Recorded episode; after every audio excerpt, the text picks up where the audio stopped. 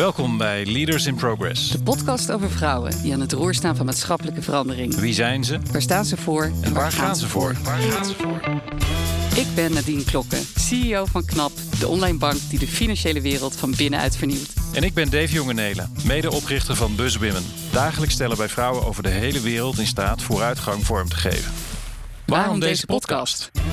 We willen je inspireren om aan het roer te staan Van je eigen bezieling en maatschappelijke vernieuwing. Welkom bij Leaders in Progress. Welkom eh, bij Leaders in Progress. En wij zijn hier eh, in het mooie Austerlitz bij Better Meetings. En we hebben vandaag een bijzondere gast, Astrid Posthouwer. Ehm, Astrid is lid van de Raad van Bestuur van Meander Medisch Centrum in Amersfoort. En hiervoor was zij werkzaam bij EY, Capgemini, Vision Clinics, Bergman Clinics. En in haar laatste functie was zij divisiemanager bij het UMC Utrecht. Eh, Astrid deed de PABO en studeerde Engels. En ze woont met haar dochter in Soest en is 49 jaar oud. Welkom Astrid en wat fijn dat jij eh, tijd neemt om eh, hier met ons van, van gedachten te wisselen. Dankjewel. Ik ben hier graag. Heel leuk. En, en hoe ben je hier aangeschoven? Wat houdt jou bezig op dit moment? Wat me bezighoudt is ehm, letterlijk mijn dochter die het weekend eh, met de vriendinnen weggaat. eh, alleen in een huisje met z'n zessen. Ze is 15. Dus ik ben heel benieuwd hoe dat gaat. En wat me bezighoudt is ehm, ja, toch wel een grote roze olifant wat er in het ziekenhuis op het moment aan de hand is. Ja, want, want nu we dit opnemen zitten wij eh, in een tweede of misschien wel derde golf. Ja. dus, en hoe is dat zeg maar als bestuurder? Van, jij zit daar middenin. Ja, dat is ehm, eh, spannend als bestuurder en ook gek genoeg heel mooi om mee te maken. Als je dan toch nu ergens middenin zit en je bijdrage mag leveren, dan is het wel heel mooi als je dat in een ziekenhuis kan doen. Ehm, de eerste golf was eh, voor mij, toen was ik pas drie maanden eh, bestuurder in Meander. Dus het was een eh, totale nieuwe omgeving waar ik in zat. En toen kwam er ook nog eens een crisis overheen. Eh, dat eh, is eh, een hele intense tijd geweest. Ook mooi, maar ook eh, verdrietig en intens. En deze golf is heel anders. Ehm, en waar mijn zorg, onze zorg, eh, het eerste, de eerste golf vooral zat... hoe gaan we zoveel mogelijk patiënten zo goed mogelijk helpen... die is er nog steeds, die zorg. Maar hij zit nu ook wel echt bij de medewerkers. Eh, In de eerste golf was er zoveel aandacht en liefde van buitenaf. En mensen stonden natuurlijk letterlijk te klappen. En ehm, wij hadden drie FTE of vier FTE geloof ik fulltime aan het werk om cadeautjes aan te nemen. En op een gegeven moment wisten we echt niet meer zo goed eh, waar we het allemaal moesten laten. Zoveel warmte kwam er binnen en cadeautjes. Dat is nu heel anders, dat snap ik ook. We zijn allemaal wel klaar met deze crisis. Maar in het ziekenhuis gaan we natuurlijk gewoon door. En, eh, en ik zie de laatste week, twee weken, zie ik echt letterlijk dat mensen echt moe beginnen te worden. En eh, ja, als er dan een derde golf overheen komt, dan, dan voel ik dat wel, die, die zorg. Ja, het is ook heel herkenbaar eh, wat je schetst. Ehm, maar we willen eigenlijk even teruggaan met jou, eh, voordat we weer in de actualiteit terechtkomen, naar jou als kind, als meisje in je kindertijd. Kun je daar iets over vertellen? Oh, leuke vraag. Ehm, ja, ik ben dus 49, dus ik ben eh, in de 70 jaar opgegroeid. In Nijkerk ben ik geboren. Eh, met een, eh, eh, als oudste dochter van een gezin met een zusje Iris en een broertje Hendrik. Ehm, waarvan ik nu altijd heb beloofd dat ik altijd zal zeggen mijn broer, want die is wel klaar met het kleine broertje. En daarna zijn we naar Epe verhuisd. Mijn vader was directeur van een basisschool. En zijn we, en toen ik in de derde klas zat, zijn we daar naartoe verhuisd. En daar heb ik een hele gelukkige, fijne jeugd gehad. Met eh, gezonde ouders eh, die het samen heel goed hadden, eh, hebben. Ehm, eh, mooie natuur, Epe ligt daar natuurlijk prachtig. Een leuke middelbare school, leuke vrienden. Dus ik kijk daar heel fijn op terug. Ja, fijn. En als je terugdenkt aan die tijd, weet je nog waar jij van, van droomde als je over je toekomst dacht? Ja, ik wilde, eh, ik wilde heel graag juf worden. Mijn vader was natuurlijk directeur van een basisschool. En ik wilde altijd graag juf worden. Dus toen ik klein was, speelde ik al altijd met eh, eh, kinderen die eh, ehm, in mijn klas zaten. En het idee wat ik daarbij had, was denk ik, nog helemaal niet zo heel bewust. Maar dat je vooral eh, ehm, ja, de kinderen iets mee wil geven. Of dat ik gewoon graag dat wat er in mijn hoofd zat, wil uitleggen aan, aan kinderen. en dat kan ik nu natuurlijk helemaal niet. Dat kon ik toen natuurlijk helemaal niet zo duiden. Maar dat is wel altijd een hele grote drijfveer geweest.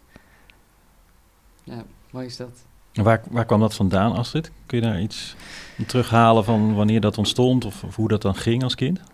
Ehm, Nou, ik denk dat het te maken mee, er te maken, uh, ermee te maken heeft dat ik de oudste in het gezin ben. Mijn moeder vrij jong was. Ze was twintig toen ze mij kreeg. Uh, mijn ouders komen allebei uit Putten. Dat is uh, natuurlijk een, een, een, streng christelijk gebied. Um, dus ik heb denk, vrij jong al veel verantwoordelijkheden meegekregen. Um, mijn moeder was, uh, uh, denk ik, van de twee nog wat strenger gelovig. Ook al komt mijn vader uit een, streng hervormd nest. Mijn moeder had van haar vader altijd meegekregen... Je, ehm, ja, gaat op zondag, doe je, doe je niks eigenlijk. Hè. Ga je naar de kerk twee keer. En, dus ik zwom als kind niet in het strand, op het strand bijvoorbeeld. Dat mocht niet. En mijn broertje en mijn zusje hebben overigens daarna gezegd... ja, doe je, gaan we wel doen. Dus dat is fijn als je de oudste bent. Um, maar ik denk dat ik dus al, dat zit ook in mijn karakter, ik heb vrij snel verantwoordelijkheidsgevoel meegekregen. Dat is dus wat je niet doet op zondag. Of je zorgt, je zorgt voor elkaar. Of, um, en, um, en als je een moeder hebt die wat jonger is, ik was zelf 34 toen ik mijn dochter kreeg en mijn moeder 20, dat is toch een hele andere levensfase. Um, denk ik dat dat daar ook mee te maken heeft gehad. Dat ik al heel snel voelde van, nou, mijn moeder was, had, was, was wel ziek. Nam ik altijd meteen de verantwoordelijkheid over thuis. Um, en dat is eigenlijk nooit weggegaan. En wat mij ook wel interesseert, die stap naar de Pabo, was dat een logische met een vader die, die, die directeur is van een basisschool? uh, of was dat de eigen keuze? Hoe, hoe zat dat? Nou, mijn vader um, heeft me dat afgeraden toen. Want die zei, joh, er is helemaal geen werk in. Dat was toen niet. Ik begon in 88 met de Pabo en dat was helemaal niet zo'n goede tijd. En um, hij had het zelf naar zijn zin, maar hij zag ook wel heel goed wat, hoe zwaar die baan is. Hè. Uh, het stopt nooit. Um, ouders blijven altijd komen. Uh, mijn vader was echt veel met school bezig. Maar het was voor mij wel logisch, omdat ik dat als kind al wilde. En ja, het is een hele brede opleiding, dus het was ook wel rationeel een, een slimme keuze, voelde Ik was 16 toen ik van de HAVO afkwam, dus echt een hele jonge leerling. Um, dus lekker naar Zwolle, naar de Pabo en daar dan een aantal jaar eerst uh, heen en weer reizen met de bus en het laatste jaar in Zwolle gewoond, was een hele mooie opstap. En als je, als je terugdenkt uh, aan die tijd, uh, aan de avondmaaltijd en de gesprekken die daar gevoerd werden, waar hadden jullie het dan over? Um, nou, het ging bij ons wel veel over elkaar. Dus er had veel aandacht geweest voor hoe het met elkaar ging. Um, ik kan me niet veel strijd herinneren thuis. Natuurlijk een broertje en een zusje die super stom waren altijd en zo. Dat, dat gevoel had je met elkaar. En mijn zusje mocht echt niet met mij mee naar school lopen. En dat, hadden we natuurlijk wel. Um, maar er was wel veel um, interesse in elkaar. Dat is wat ik me goed kan herinneren. Mijn moeder kookte heel lekker. Dus die uh, zorgde altijd voor allerlei verschillende dingen die we dan weer gingen uitproberen. Um, en ik kan me nog goed herinneren dat er veel aandacht was ook voor anderen. Dus uh, soms vonden we dat wel eens te veel. Want dan maakte ze een prachtige mokkataart en die ging dan naar de meneer uit de kerk die het heel zwaar had. Of, uh, um, maar we zijn altijd wel opgevoed met het idee, je zorgt goed voor elkaar, maar ook voor mensen uh, om je heen. En zijn er dan dingen vanuit die opvoedingen, die je, als je nu naar jezelf kijkt, die je bewust hebt meegenomen, maar ook die je bewust hebt uh, achtergelaten? Um, ja, wat ik bewust heb meegenomen is denk ik de, het belang van een warm nest. Ik ben zelf gescheiden en ik ben daar heel bewust mee bezig om te zorgen dat uh, Linde, onze dochter en, uh, en mijn, uh, mijn ex en ik het goed hebben met elkaar. Dat is, vind ik heel belangrijk. Um, en wat ik ehm, mezelf heb voorgenomen en denk ik ook wel ten uitvoer heb gebracht, is om mijn, mijn dochter ruimte te geven. Want een moeder die jong is en, en, en zelf ook nog wat zoekende, heeft niet altijd de neiging om je helemaal je eigen pad te laten lopen. Dus dat heb ik op een gegeven moment bevochten. En, uh, en, dan wordt mijn neiging natuurlijk om het de andere kant op te doen. Dus uh, ik neem wat afstand af en toe. hoe moeilijk ook. Nou ja, het is mooi hoe, dat zo, hoe je dat dan meeneemt, toch? Ja. En dan uh, dat ja. gebruikt om je leven ook zelf verder vorm te geven. Ja. En als je kijkt, Astrid, van, je zegt van een soort pad gelopen. Met, ging naar de Pabo en zeg maar die achtergrond. en wanneer ben je echt je eigen pad gaan lopen voor je gevoel? Wanneer, wanneer begon je misschien daar wel van af te wijken of andere dingen te doen? Um, toen ik naar Utrecht ging om daar Engels te gaan studeren, dat was niet een logische keuze, want ik had mijn pabo op zak en ik kon gewoon uh, heel makkelijk toch achteraf bleek aan het werk. Ik kon pedagogiek gaan studeren, of, uh, maar ik wilde echt iets heel anders. Dus ik heb echt een breuk gemaakt. Uh, Oké, okay, deze heb ik in mijn zak. Die is veel waard. Die pabo-diploma ben ik nog altijd blij mee. Uh, maar op mezelf wonen, in de stad, op, op kamers, gaan feesten. Uh, gewoon uh, overigens daar ook heel hard gewerkt, want ik had drie jaar studiefinanciering, omdat ik al een studie op zak had. Dus het laatste jaar zeiden mijn ouders, nou prima dat je twee studies wil doen, maar dan moet je hem wel zelf betalen. Dus ik moest ernaast werken en zorgen dat ik het in vier jaar haalde, anders werd het allemaal te duur. Maar daarnaast gewoon mijn eigen leven in Utrecht, dat was denk ik een heel belangrijk punt in volwassen worden. En als je dan kijkt naar de, eigenlijk de de mensen die je daar uh, ontmoette. Eh, zijn er nog bepaalde types bij of, of andere ontmoetingen die je nog bijstaan dat die heel belangrijk zijn geweest of vormend zijn geweest? Nee, niet. Ja, wat ik, wat ik, ik, zie wel mensen vormen. Dat zijn, uh, toevallig moest ik daar van de week aan denken toen ik Utrecht reed. Het waren mensen, die, studenten die al wat verder waren dan ik. Uh, ik zat in een studievereniging en die um, uh, de boel al voor elkaar hadden. Ik weet nog dat ik op een gegeven moment dacht, oh, die woont al samen en die hebben al dat hele leven en ik moet er nog helemaal aan beginnen. Dat kan ik me nog herinneren, dat, dat je dan voor het eerst een doorkijkje krijgt in hoe je leven er later uit gaat, zit, gaat zien, misschien. Um, maar ook wel uh, de professoren, de, dat, het feit dat je in volle collegezalen zit en ik zie zo'n paar uh, professoren voor me die dan zo'n hele zaal weten te boeien over Chaucer of over uh, uh, de, de, de, spellingsregels of over de, de, oude, mooie oude Engelse taal. Dat vond ik echt magisch. en ook wel het, het falen wat je daar ziet. Hè? Dus ook dat het heel veel professoren of uh, leerkrachten niet lukt om zo'n zaal te boeien. En hoe je dan als student gewoon keihard je eigen weg gaat. En hoe hard het dus ook is. Ja, ook dat uh, zijn herkenbare momenten, denk ik, voor ons allemaal. Ja. Uh, en als je dan, hè, als je nu kijkt, vind je dat wel fascinerend, hè, wat je schetst vanuit een, uh, nou, een, een, een, warme, beschermde, klinkt het ook wel, hè, gezinsopzet naar Utrecht, lid worden van een vereniging. Dat is al ja, geen studentenvereniging, want daar had ik dan ah. geen tijd. Dit was een studie, het is een studievereniging van Engels. Ah, Dat kon ik er dan zo wel bij doen. Ja, ja. oh kijk. Ja, kijk. Ik zat al, ik ja, nee, al vragen hoe dat... Ja, dat kon niet. Want ik dacht voor mezelf, ik moet het in vier jaar halen. Als ik, uh, ik ben ook niet een type voor het koor of zo. Maar uh, uh, welke andere, we hebben heel veel andere leuke verenigingen. En dat gingen mijn vriendinnen wel doen. Maar ik dacht, dat, dat kost heel veel tijd. Dus er zat al heel, dan ben ik behoorlijk uh, heb ik groot verantwoordelijkheidsbesef en ik moet het in vier jaar halen. Maar ik wil ook lol hebben, dus hoe passen we dat in? Ja. dat is me goed gelukt. Ja, ja, de gedrevenheid en ook de verantwoordelijkheid, die klinkt daar wel uh, fors in door. Ja. En daarna, je bent gestart, ik zit even te kijken, was dat bij EY? Ja, ja, ja, ja, toen nog uh, Moret Ernst de Jong, daar ben ik gestart. Uh, dat lijkt best een overgang vanuit een Engelse studie. Ja, ja, dat kwam omdat... Um, ik, heb, uh, ik had gedaan en daarna Engels. En mijn afstudeerstaaf, uh, uh, mijn afstudeerscriptie ging over de aansluiting van Engels in het basisonderwijs op Engels in het voortgezet onderwijs. Dus ik heb eh, onderzoek gedaan naar de woordenschat van kinderen in groep 8 versus wat ze dan in de brugklas moeten meenemen. Um, en daardoor had ik een heel Engels of een heel onderwijsgericht cv.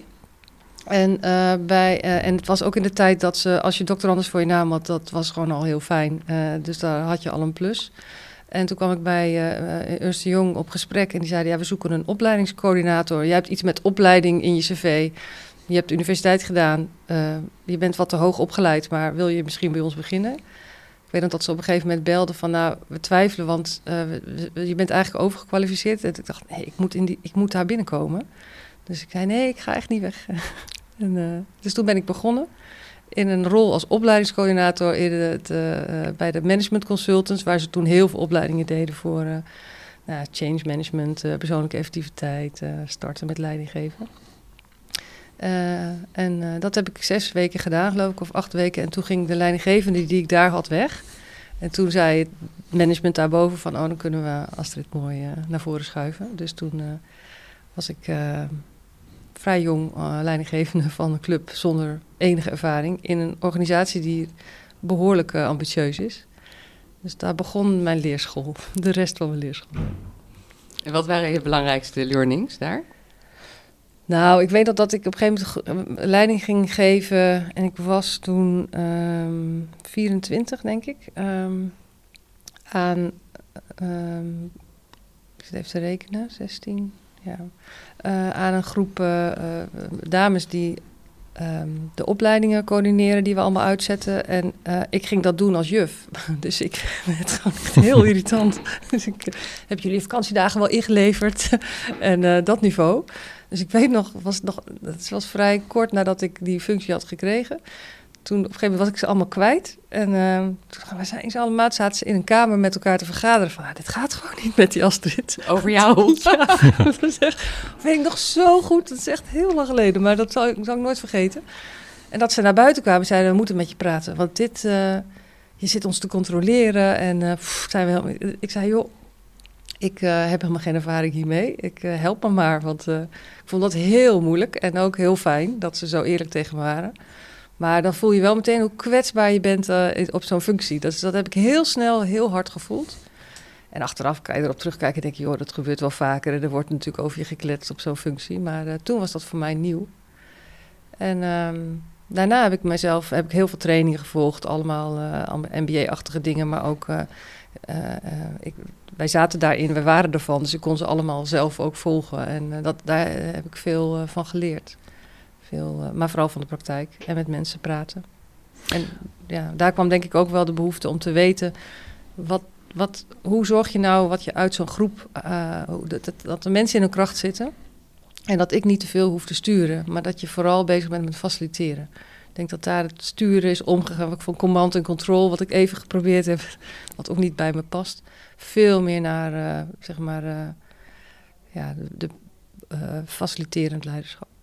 Wat, wat mij fascineert, eh, Astrid, eh, is van...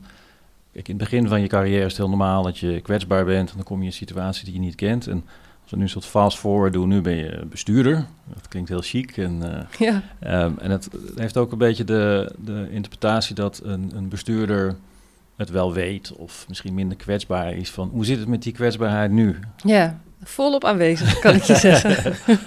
ja, dat is ook wel. Ik heb ehm, ehm, vanaf we het net over hadden tot nu natuurlijk verschillende eh, eh, werkomgevingen gehad. Waar iedere keer kwetsbaarheid toch wel een rode draad was. En eh, daar hoort voor mij ook lef bij. Ehm, ehm, en, en een derde woord wat heel erg bij mij past is verbinding. Dus ik merk ook als ik die, die drie in balans heb, dus dat ik me kwetsbaar kan opstellen in de omgeving, dat ik lef durf te tonen en dat ik in verbinding ben, dat ehm, eh, maakt ook in het werk wat ik nu doe juist dat het eh, bij me past en dat ik voel dat ik meerwaarde heb. Op het moment dat je op afstand gaat sturen, bovenaan een piramide gaat staan of misschien zelfs wel boven een piramide gaat hangen, dan, dan werkt het gewoon niet meer. En heb je een voorbeeld waar dat samenkomt? Kwetsbaarheid en lef en verbinding? Ehm, ja, ik denk, ja, eh, bijvoorbeeld als ik als bestuurder heb ik, ik kom dus, dus zelf niet uit de zorg, heb geen zorgachtergrond. Ehm, dus ik wil elk kwartaal meelopen op een afdeling in het wit, als het, eh, als het, eh, als het kan. Nou, dat, dat, dat, lukt, me- dat lukt me bij Bergman ook en eh, dat heb ik hier ook ingezet. En op zo'n ochtend, dan meld je je om zeven uur en dan ga ik mee met de. Nou, in het begin is het dan van, oh Astrid is er... Oké, dus dan moet, wat, wat moeten we je allemaal laten zien? Nee, je hoeft me niks te laten. Ik wil gewoon heel graag met een van jullie meelopen. Ja, dat, is, dat is heel, eh, dat, dat is voor mij lef, want dat vind ik spannend. Eh, en het is voor, die, voor mijn collega's ook spannend, want de bestuurder loopt mee. Dus eh, hoe, hoezeer je ook over jezelf kan denken, nee, ik ben het gewoon Astrid. Dat is dan even niet zo. Maar in de loop van zo'n morgen, de laatste keer liep ik met een verpleegkundige mee op de afdeling geriatrie. En toen hebben we gewoon samen een aantal patiënten verzorgd. Ik mag natuurlijk nul handelingen doen, maar ik kan wel helpen wassen en het bed verschonen en even iemand helpen naar de douche. En dat voelt heel kwetsbaar, want dan zie je dus echt waar we het voor doen. En eh, terwijl ik het vertel, voel ik het al. En denk oh, dat... eh, eh, ja, ik kan voorbeelden noemen van hoe schrijnend de- gevallen mensen van onze leeftijd die, dat was dan niet op die afdeling, maar die uit het leven gezond leefden en dan opeens in het ziekenhuis liggen met al het verdriet wat daarbij hoort soms. Dus dat voel je dan ook heel erg, ja. Ehm, en eh, je, je, je voelt het heel erg in als ik jou beluister. Ja. Ehm, en, en raakt het ook je eigen kwetsbaarheid? Ja, ik heb wel eens met een, eh, in het UMC was dat bij een mevrouw die we aan, aan, eh, aan het verzorgen waren, dat ik echt vol schoot. dat ik dacht, die mevrouw had zoveel pijn. En die was stervende en dat was... Die wilden we nog even gewoon lekker fris wassen voordat haar uh, familie kwam. En ik, ik vond het zo verschrikkelijk. En ik keek ook naar de, verpleegkundige en ik dacht, ja, kan ik het nou laten zien dat ik het moeilijk vind? Want er zit die mevrouw natuurlijk helemaal niet op te wachten. Want ja. En uiteindelijk kon ik het met de verpleegkundige even delen. En heeft die mevrouw gewoon een fijne wasbeurt gehad. Um, maar dan raakt het me, ja, na zo'n ochtend ben ik ook altijd uh, heel erg onder de indruk. Smiddags ziet alles, heeft anders een andere kleur of zo. Ja, dat, en dat is, dat is al sinds, dat is nu denk ik uh, tien jaar dat ik dat in de zorg doe. En dat verandert nooit. En, en de verbinding is dan dus ook heel groot. Als ik nu door het ziekenhuis loop en ik kom op die afdeling of ik kom iemand tegen, dan is het altijd, oh ja, wij hebben even dat meegemaakt, hè, s ochtends. En je hebt, je hebt echt even laten zien dat je interesse in ons hebt. En ik ben zo onder de indruk wat daar gebeurt. Ik vind dat zo magisch, wat er dan in zo'n...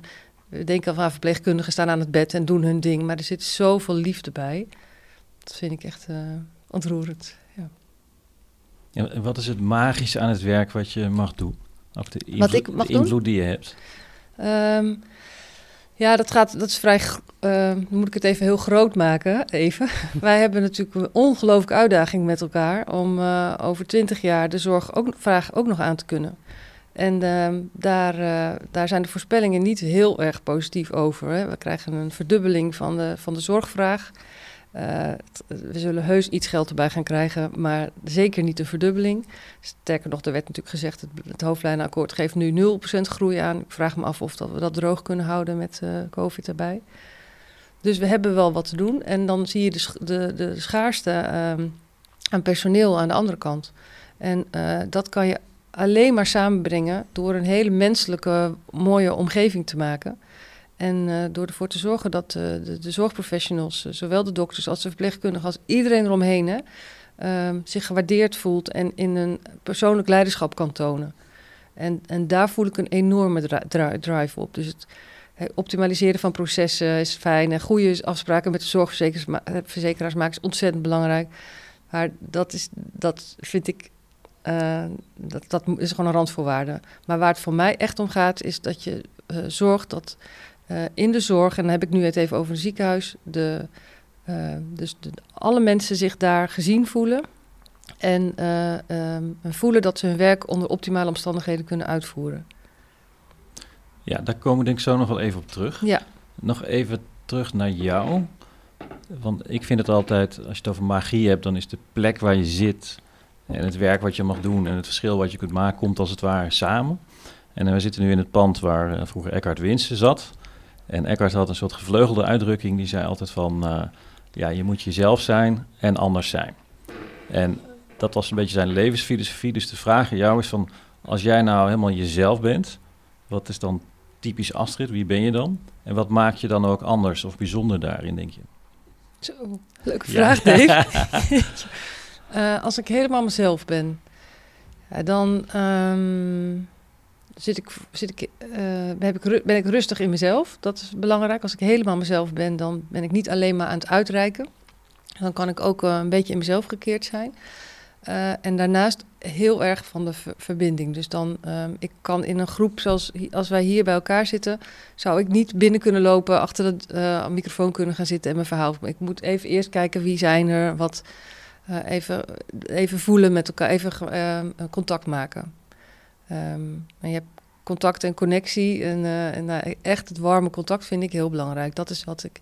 En wat ik denk ik anders, dat is altijd lastig te zeggen, maar dat ik dat met iedereen heb. Dus ik, uh, het zal niet snel zijn dat ik denk, nou, met jou heb ik niet zoveel. Of, of dat ik het inzet om er zelf beter van te worden. Ik ben op, oprecht, um, welke omgeving ik ook zit, nieuwsgierig in wat daar om me heen gebeurt. om ook te kijken hoe we het zo elke situatie, ja, dat klinkt wat hoogdraag, maar zo mooi mogelijk kunnen maken. Dus of je dan in de supermarkt even met iemand in de rij staat en een gesprekje voert, dat kan heel warm zijn. Vind ik heel mooi om echt even contact te maken met iemand. Um, oh, vanochtend met, uh, liep ik dus met de hond. Toen kwam ik een andere mevrouw tegen. Die had iets over haar hond. Dat je even het korte stukje daar zo samen. En, uh, nou, fijne dag hè. Fijne, ik, zie er misschien nooit meer. Um, maar ook wel daarnaast even de stilte in mezelf opzoeken die combinatie is dan wel belangrijk. Ja, mooi. En hoe doe je dat in je werk? Die verbinding met jezelf houden, terwijl er ook heel veel aan de hand is. Het is En, echt eh, lastig. Af en toe raak ik mezelf daarin kwijt. Ik heb een hele goede coach en dat he- helpt heel erg. Dat is heel fijn. Die kan ik altijd bellen. En ehm, ehm, dat ehm, helpt me om even weer terug bij mezelf te komen. Oh ja, oh ja zo zat het, zeg maar. Ehm, maar eh, ondertussen heb ik ook geleerd om aan te... Mijn lijf geeft dingen aan. Dus ik voel als mijn adem hoog zit... of als ik buikpijn krijg, dat, het, eh, dat er dingen onduidelijk zijn... Dan, dan moet ik even weer terug naar de basis. En dat kan heel... Ja, dat is misschien gek om iets... Maar dan ga ik even naar het stiltecentrum in het eh, ziekenhuis. Weet niemand, nu dan wel. dan sneak ik daar even naar binnen. Daar, en dan ben ik even zo met mezelf. Maar dat is voor mij heel belangrijk, ja. Je zei net ehm, eh, als een van de eh, belangrijke dingen voor de mensen om je heen, vind je dat ze zich gezien voelen. Ja. En dat je daar, eh, een van de redenen is dat je daar ook eh, meeloopt en contact maakt. Voel jij jezelf gezien in, in jouw rol als mens? Ja, en dan komt er maar. Je weet, ik merk ook hoe hoger je in de boom komt, hoe lastiger het is om ehm, dat niveau te bereiken dat je ook gezien wordt. Dan moet je wel wat meer je best voor doen. En het is, eh, ja, je kwetsbaar opstellen als, eh, als bestuurder is eh, net even iets spannender dan het was in mijn eerste baan misschien. Maar ehm, ja, ik voel me gezien door mijn collega's en mensen met wie ik werk. Een hele prettige raad van toezicht hebben we nu. Maar mijn vrienden ook. Dat is ook omdat ik er wel zelf voor zorg dat ik... eh, ehm, dat mensen ook wel weten wat me bezighoudt. En wat is, eh, als, je, als je naar voren kijkt, wat is het, hetgeen waar jij eh, wellicht nog een beweging aan wil geven? Ik zou nog wel... Meander is een, is een heel prettig, goed lopend ziekenhuis. Dus dat is eh, heel bijzonder dat ik daar... dat dat mijn eerste bestuurdersfunctie is. Ik zou met zo'n goed, fijn ziekenhuis nog wel een beweging willen maken in... eh, elkaar nog, eh, eh, nog meer zien, nog meer verbinding in tussen het management. Ehm, zodat, je, zodat we echt klaar kunnen zijn voor de toekomst. We zijn nu vooral heel erg aan het kijken hoe kunnen we wat nu op ons afkomt aan. Nou, dat, dat do- doen we goed met barsjes en kraakjes zoals overal. Maar we zijn er nog niet. En daar zou ik de organisatie nog wel graag qua cultuur ook bestendiger in, in willen maken. Dat is echt lastig uitleggen, omdat dat niet in KPI's te vatten is. Ehm, maar daar zijn we hele mooie stappen in aan het zetten. Kun je, kun je daar een voorbeeld van geven? Ja, ik denk dat. eh, nou, wat. Ik zit even te twijfelen, omdat het natuurlijk heel erg over het nu gaat. En ik daar niet te veel details over vind ik niet netjes. Maar ehm, wat in grote lijnen belangrijk is, is dat we eh, nauw samenwerken met de dokters. Dat is natuurlijk in een ziekenhuis eh, essentieel. En dat is. Eh, bij ons loopt dat heel goed, maar dat, dat vraagt ook onderhoud. Goed luisteren naar wat de dokters willen en wat de verpleegkundigen willen. En eh, dat betekent een stevige verpleegkundige eh, leiderschap, een stevige bestuurders van, van het medisch specialistisch bedrijf. Nou, dat, dat zit, zit goed, maar daar kunnen we nog wel verder in groeien. In die samenwerking en daar ook aandacht aan blijven geven, zodat die goed blijft. Ehm, en ook in eh, de, de managers die het ziekenhuis aansturen. Dus je hebt bij ons heel duidelijk de, het medisch specialistisch bedrijf waar alle, dokters in zitten en het ziekenhuis. Eh, dat is gelukkig nauw aan elkaar verbonden. Maar het ziekenhuis wordt aangestuurd door een managementteam. ehm, dat eh, ja, met elkaar zorgt dat die de 3.500 man gewoon prettig hun werk kunnen doen. Nou, daar, is heel, daar zijn we heel mooi mee in gesprek. We zijn een visie op leiderschap aan het maken. Bijvoorbeeld mijn collega en ik, we zijn een duaal bestuur. Eh, wat, is, wat vinden wij leiderschap? Wat, eh, wat, wat willen wij uitstralen? Welk voorbeeldgedrag willen wij geven? En, en nou, daar gaan we met ons eh, managementteam over, over in gesprek. Dat zijn hele mooie ontwikkelingen in een soms wat blauwe organisatie. Is het mooi om die kant ook te gaan bekijken en vast te pakken. Ja, ik kan me, ik kan me indenken. Merk je, denk je, want dat is denk ik ook een interpretatie, maar dat het verschil maakt nog dat je een vrouw bent? En, of, of denk je dat het, eh, dat dat eigenlijk niet heel veel uitmaakt? Wat is jouw kijk daarop? Nou, er is heel bewust gekozen voor een eh, man en een vrouw eh, in, in dit bestuur.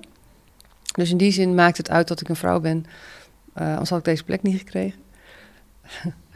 Ehm, en ja, ik denk dat, dat daar is goed over nagedacht. Mannelijk en vrouwelijk leiderschap. eh, ehm, ik denk dat mijn collega en ik allebei, allebei hebben. Dat ik niet alleen maar van het vrouwelijke ben en hij niet alleen maar van het mannelijke. Maar het, ja, je hebt er toch net een andere manier van benaderen. Dus ik vind het heel mooi om dat uh, te, te, mixen. Kun je iets uh, delen van jouw view op leiderschap? Ja, ik zie dan meteen uh, twee beelden. Het eerste beeld is een piramide op zijn kop. Um, ik geloof er heel erg in. Ja, je kan geen beeld zien, maar, dat nu, maar ik heb nu mijn handen uh, onderaan de piramide in een, uh, in een hoekvorm, dienend, zeg maar. Dus ik denk dat, je de, dat wij uh, als bestuurders onderaan de piramide staan. Met, met handen die de organisatie dragen, maar die ook stevig zijn. Dus ik denk dat het heel belangrijk is dat je als leider faciliterend bent en kaderstellend. beslissingen durft te nemen en ook heel hard kan zijn op het moment dat het nodig is als er buiten die kaders uh, op een verkeerde manier wordt gegaan. En dan als je hoger in de organisatie gaat, kom je bij um, de patiënt uiteindelijk helemaal bovenaan in ons geval en dan de medewerker. En um, dan zou je kunnen concluderen, nou, daar wordt alles voor geregeld. Dat is fijn, die zitten lekker bovenaan, warmpjes. Uh, maar dan komt persoonlijk leiderschap uh, om de hoek kijken. Dus ik heb vooral in het UMC ook veel gesprekken gehad met de zorgmedewerkers en ook aangegeven het feit dat wij voor jullie zorgen betekent niet dat je geen eigen verantwoordelijkheid hebt. Dus als jij iets tegenkomt in je werk waar jij niet blij mee bent, je mist beademingsapparatuur of je mist, uh, je mist uh, middelen op je afdeling en je klaagt van ik heb het al aangegeven, er wordt niks mee gedaan, dan is het aan jou om te gaan escaleren. En uh, ik, zeg, ik zei toen ook te, tegen een groep, ik heb nog nooit een verzoek gekregen vanuit jullie afdeling. Toen zeiden ze, nou dat kan niet, want we wachten al heel lang op zuurstofmeters. Of, uh, ja, ja, waar zit het? Ja, dat ligt uh, bij mijn teammanager. En wat heb je nou zelf eraan gedaan? Ja, ik heb gezegd dat het moest. En nou, pak maar je eigen leiderschap. Want jij moet, je bent helemaal verantwoordelijk voor je eigen. Nou, en dan komt de cirkel van invloed en de cirkel van betrokkenheid. En dan probeer ik dat een beetje uit. Dus ik vind die cirkel van betrokkenheid of van invloed, dat gevoel heel belangrijk om te leren. Dus we hebben. Nou, dus dat vind ik heel. dus persoonlijk leiderschap bij medewerkers dienend. En um, een ander um, uh, teken wat, ik, wat wij nu in het ziekenhuis hebben is de lemniscaat. Dus de mooie, de vloeiend doorlopende acht. Met aan de ene kant mensgericht leiderschap en aan de andere kant resultaatgericht leiderschap. Wat volgens mij niet uh, los van elkaar gezien kan worden. Ik denk ook niet dat je een mensgerichte organisatie kan zijn of een resultaatgericht. Want ja, we, hebben natuurlijk wel een doel met elkaar. Um, en wij hebben nu ook, ook gezegd dat je wil ook bepaalde gedrag, gedrag uh, gekoppeld hebben aan dat leiderschap. En in ons geval zijn dat ook die woorden die ik in het begin noemde. Dus lef, kwetsbaarheid en verbinding. Wij willen een MT, wij willen leiders in ons ziekenhuis die zich durven te conformeren aan dat gedrag. En ook zeggen, we zien dat de beweging tussen resultaat en mens constant doorgaat. Um, ja, en dan om er nog eentje, het laatste in te gooien, is dat Lencioni vind ik een hele mooie. De piramide van Lencioni, die is dan wel, die is niet op de kop, die begint, eh, maar dat die onderaan zit met uh, um, vertrouwen. En dan conflicten vind ik heel mooi ook. En dat daar bovenin eigenlijk aan het eind pas resultaat zit. Dus een organisatie waar vertrouwen is en, en waar conflicten durven mogen zijn. dan heb je volgens mij een optimale setting. En als je het over lef hebt als dit, en kijkt wat in de zorg nodig is, en, en jij hebt daar invloed op, dan wat, wat is de doorbraak die jij zou willen bewerkstelligen als je kijkt naar, ook naar de langere termijn van, dit is het, laten we zeggen, het Astrid-effect? Oh joh, um, nou, als ik uh, wat dichtbij kijk, dan kijk uh, waar, we nu mee, waar ik nu mee bezig ben, waar we nu mee bezig zijn, is het uh, laagdrempelig aanhaken van de eerste lijn en de, en de ver, ver, verzorging en verpleeghuizen, de VVT. We zijn als eh, ziekenhuis nog wel uh, gewend om een, uh, een beetje een eilandje te zijn en het ook wel allemaal heel goed voor elkaar te hebben. Dus, uh, um, en dan, oh ja, dan komen de patiënten, ik zeg het even heel gechargeerd nu, hè, maar dan komen de patiënten binnen vanuit de huisarts en dan moeten ze daarna wel weer naar een verpleeghuis. Maar wij moeten het als één keten gaan zien.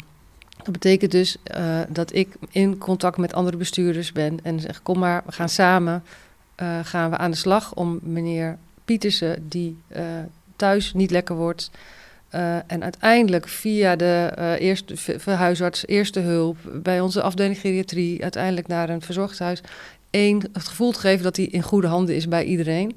En daarvoor moeten wij de handen in elkaar slaan. Ehm, en dat moet op, op dat, wat ik daarin kan doen, is op bestuursniveau daarmee beginnen. Dus echt verbinding zoeken. En niet vanuit de hoge toren als ziekenhuisbestuurder zeggen van jongens, zorg eens even voor genoeg bedden daar. Maar wat is er aan de hand dat wij onze patiënt niet kunnen uitplaatsen? Nou, daar zijn we ook heel concreet mee bezig. Dat is een heel mooi proces wat daar loopt. Um, en een ander ding in LEF is, want dat, dat vraagt LEF omdat we dat ook niet zo gewend zijn. Dus we hebben ook zelfs gezegd, oké, we gaan met, met z'n drie, uh, drie bestuurders van die drie entiteiten gaan we een uh, programma opzetten. Maar dan gaan wij niet als ziekenhuis dat allemaal betalen. Dus we gaan een projectleider van buiten halen en dan gaan we met z'n drieën de rekening betalen. Uh, nou, dat, dat zijn we dus nu aan het doen. Dat is heel mooi. Um, maar dat betekent ook dat jij als bestuurder juist een deel van jouw taak buiten je eigen ziekenhuis ligt. Ja, zeker. Ja. En dat is het volgende inderdaad in LEF, dat we wat we ook moeten gaan doen, is zorg gaan verplaatsen. Dus we kunnen niet meer alles in ons eigen uh, ziekenhuis blijven doen. Je ziet nu op de COVID-afdeling al hele uh, concrete voorbeelden van patiënten die eigenlijk nog niet naar huis kunnen uh, omdat er geen zuurstof is en dat we nu de huisartsen vragen om dat met zuurstof toch thuis te gaan doen. Maar dat moet veel groter, want we hebben gewoon straks niet genoeg bedden op de lange termijn. Dus we moeten een slag gaan slaan in, in e-health en de digital healing environment, zoals het allemaal zo mooi heet. En dat, daar heeft iedereen de mond van vol. En dat is hartstikke moeilijk. Want we hebben het al heel snel over, oh, dan gaan we wel videobellen met onze patiënten. Of, uh, maar echt zorgen dat je dus geen consulten in het ziekenhuis doet en een monitoring van de cardiopatiënt thuis. Uh, ik heb in Amerika voorbeelden gezien dat er echt verpleegkundigen de hele dag achter een scherm zitten om allemaal mensen die thuis gemonitord worden te volgen. 24-7 kunnen zij bellen. Die stap, dat, is, dat heeft met bekostiging te maken, met cultuur, met... Uh, ja, het is toch fijn als we de patiënt even zelf kunnen zien. Dat, dat vraagt ongelooflijk veel lef. Um, ja, het is echt een transformatie, hè? Het is echt een transformatie, ja. Groot, ja. We zitten denk ik zo'n beetje op uh, 80, 90 procent van het uh, gesprek. Oh. We hebben ook altijd een vast rubriekje. Oh ja. Dat is de teaser. Dat, een, dat, gaat sneller. En, en de pleaser. we zullen beginnen met de pleaser. Um, dat, we zijn benieuwd. Als jij jezelf nou een heel groot compliment zou mogen geven. Welk compliment zou jij jezelf geven? Dat vind ik dus al een teaser, hè? Maar oké. Okay. um, mijn oprechtheid. Ja, dit is het wel. Dit, uh, er zit weinig fake bij. Mooi, mooi. En dan de teaser, maar wellicht uh, beschouw je die als een pleaser. ja. uh, het is een stelling waar we graag willen dat je op reageert. En dat is, je impact op de samenleving is veel groter in je huidige baan, in ziekenhuizen dan in de meer commerciële omgevingen. Ja, dat klopt. Want ik heb. Mijn hart zit hierin. Dit is mijn passie, omdat het om mensen gaat. En ik zou gewoon niet zo goed spullen kunnen verkopen. Als, dat, als er mensen niet op zitten te wachten. Dus als ik zeg maar. Um, de baas zou zijn van een winkel met spullen waar je eigenlijk niks aan hebt. ja, mag ik niet. Die zijn er. Ik zal geen Um, dan, zou ik daar, dan zou ik gewoon niet zo blij worden als het me zou lukken. En nu word ik heel blij als, uh, als, ik, als ik verhalen hoor van datgene wat wij hebben ingezet, dat patiënten daar betere zorg door ervaren. Dat is zoveel more, meer uh, rewarding dan uh, dat andere. Dus ja, ik denk dat ik daar beter in ben. Mooi. Ja, ik zie ook wel als je zo in het gesprek dat je jezelf echt in lijkt te brengen in ja. wat je doet. Ja. dat is wel, nou, vind ik ook wel inspirerend. Ja, ik heb ik was ook benieuwd naar dit gesprek en alle gesprekken die we gaan doen met deze podcast. En het is ook wel bedoeld om mensen aan te zetten op, om, om hen te inspireren. En wat ik super inspirerend bij jou vind, Astrid, is van, ja, wat je net zegt, die op, dat je gewoon helemaal jezelf bent in wat je doet. En dat juist de associatie is van, ja, als je in de top komt van een bestuur, dat je daar een soort moet conformeren. Maar ja. je, jij brengt gewoon jezelf in. Ja. En daaruit, van daaruit breng je ook die lef, het kwetsbaarheid en die verbinding naar buiten toe. Dus dat is wel heel mooi om te zien. En, en ook uh, word ik natuurlijk hartstikke verleid om trucjes uit te halen, de, de, de bestuurder te spelen. Want dat, uh, zeker als je net begint, dan denk ik, oh ja, dan moet je dus die kleren aan en je moet zo je gedragen. Nou, dat, dat, maar dat hou ik gewoon niet vol.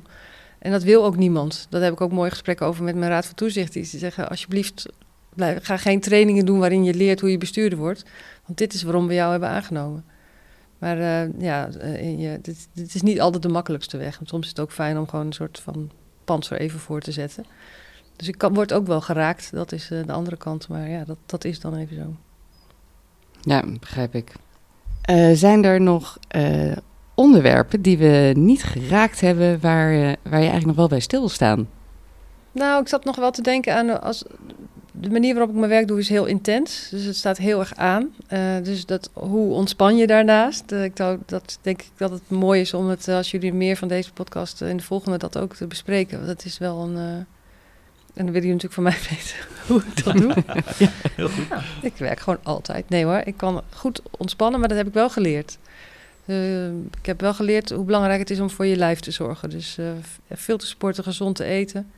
Ik heb me zelfs opgegeven om in januari een ademkoude training te gaan doen van tien weken. ik elke week in een ijsbad. Dat is meer vanuit het ziekenhuis dat, dat uh, mijn collega's dat ook doen, dus oké. Okay. Maar oprecht heel belangrijk, om, om, het is topsport wel wat we doen.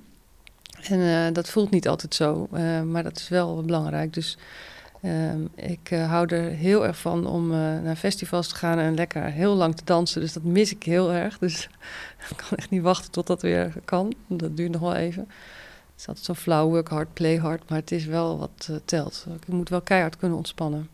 En was daar dan een bepaald moment waarop je dit bewust je begon te realiseren? Dat je eigenlijk in een topsport bezig was en dat die ontspanning nodig, dat je die nodig hebt?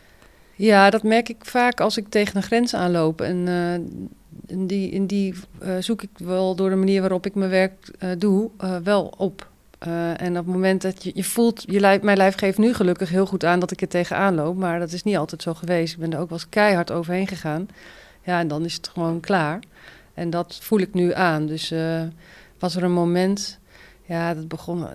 Het is eigenlijk mijn hele werkende leven al wel geweest. Maar ik besefte me nu met deze stap wel heel goed. Uh, ik moet echt zorgen dat ik dat inbouw. Dus ik heb bijvoorbeeld woensdag is mijn thuiswerkdag. En die is wel redelijk heilig. Dus uh, daar kan ik, als het echt moet, kom ik natuurlijk naar het ziekenhuis. Maar nu met uh, uh, alle Zoom-meetings is de verleiding groot om die ook vol te bouwen. En ik moet dat gewoon niet doen. Ik moet op woensdag echt tijd hebben voor reflectie. Om eens even gewoon lekker met iemand te kunnen wandelen en, en eens iets uit te diepen. Hard te kunnen lopen. tijd met mijn dochter kunnen doorbrengen. Dat is denk ik heel belangrijk. En dat heb ik wel heel hard, dat heb ik altijd gedaan.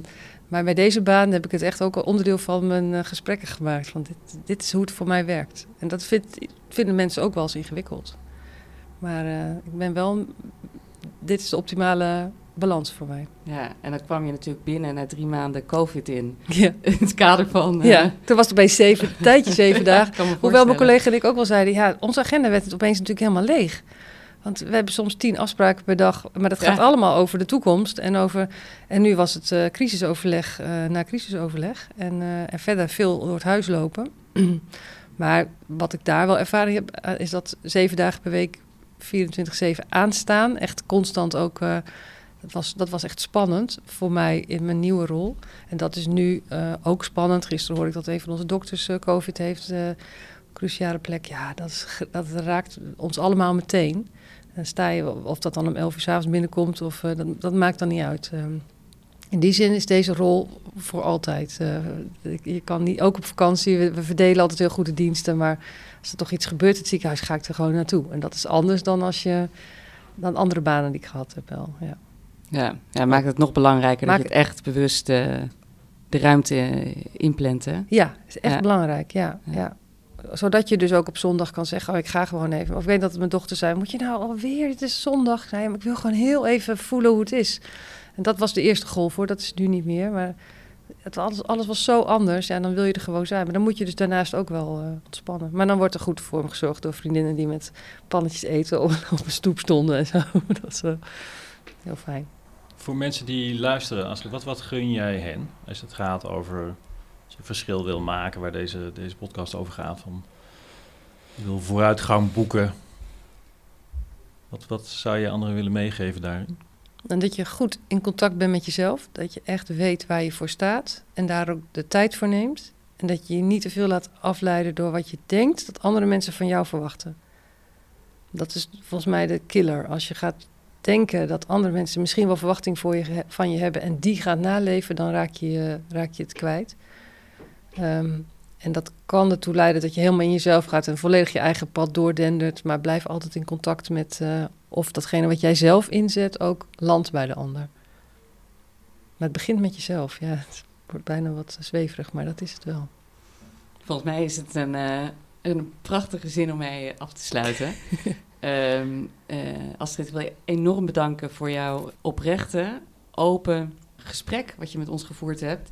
Ik heb een paar dingen opgeschreven. Ik heb heel veel opgeschreven eigenlijk tijdens het gesprek. Maar uh, de kwetsbaarheid, lef en verbinding in combinatie met die omgekeerde piramide en dat teken van eeuwigheid, die, die heb ik wel in mijn, in mijn hoofd geprint. En waarbij ik eigenlijk de, met name de warmte, de menselijke warmte, die, of de liefde gebruikte je zelfs in het gesprek, die je met je meebrengt. Eigenlijk als een soort van basis van waaruit je groei en de vorming verder faciliteert vond ik indrukwekkend om naar te luisteren. En uh, ik wil je heel erg bedanken daarvoor. We hebben nog een klein cadeautje voor je, dat geven we je zo.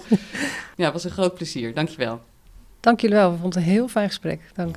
Dankjewel, Astrid. Dankjewel voor het luisteren naar deze aflevering van Leaders in Progress.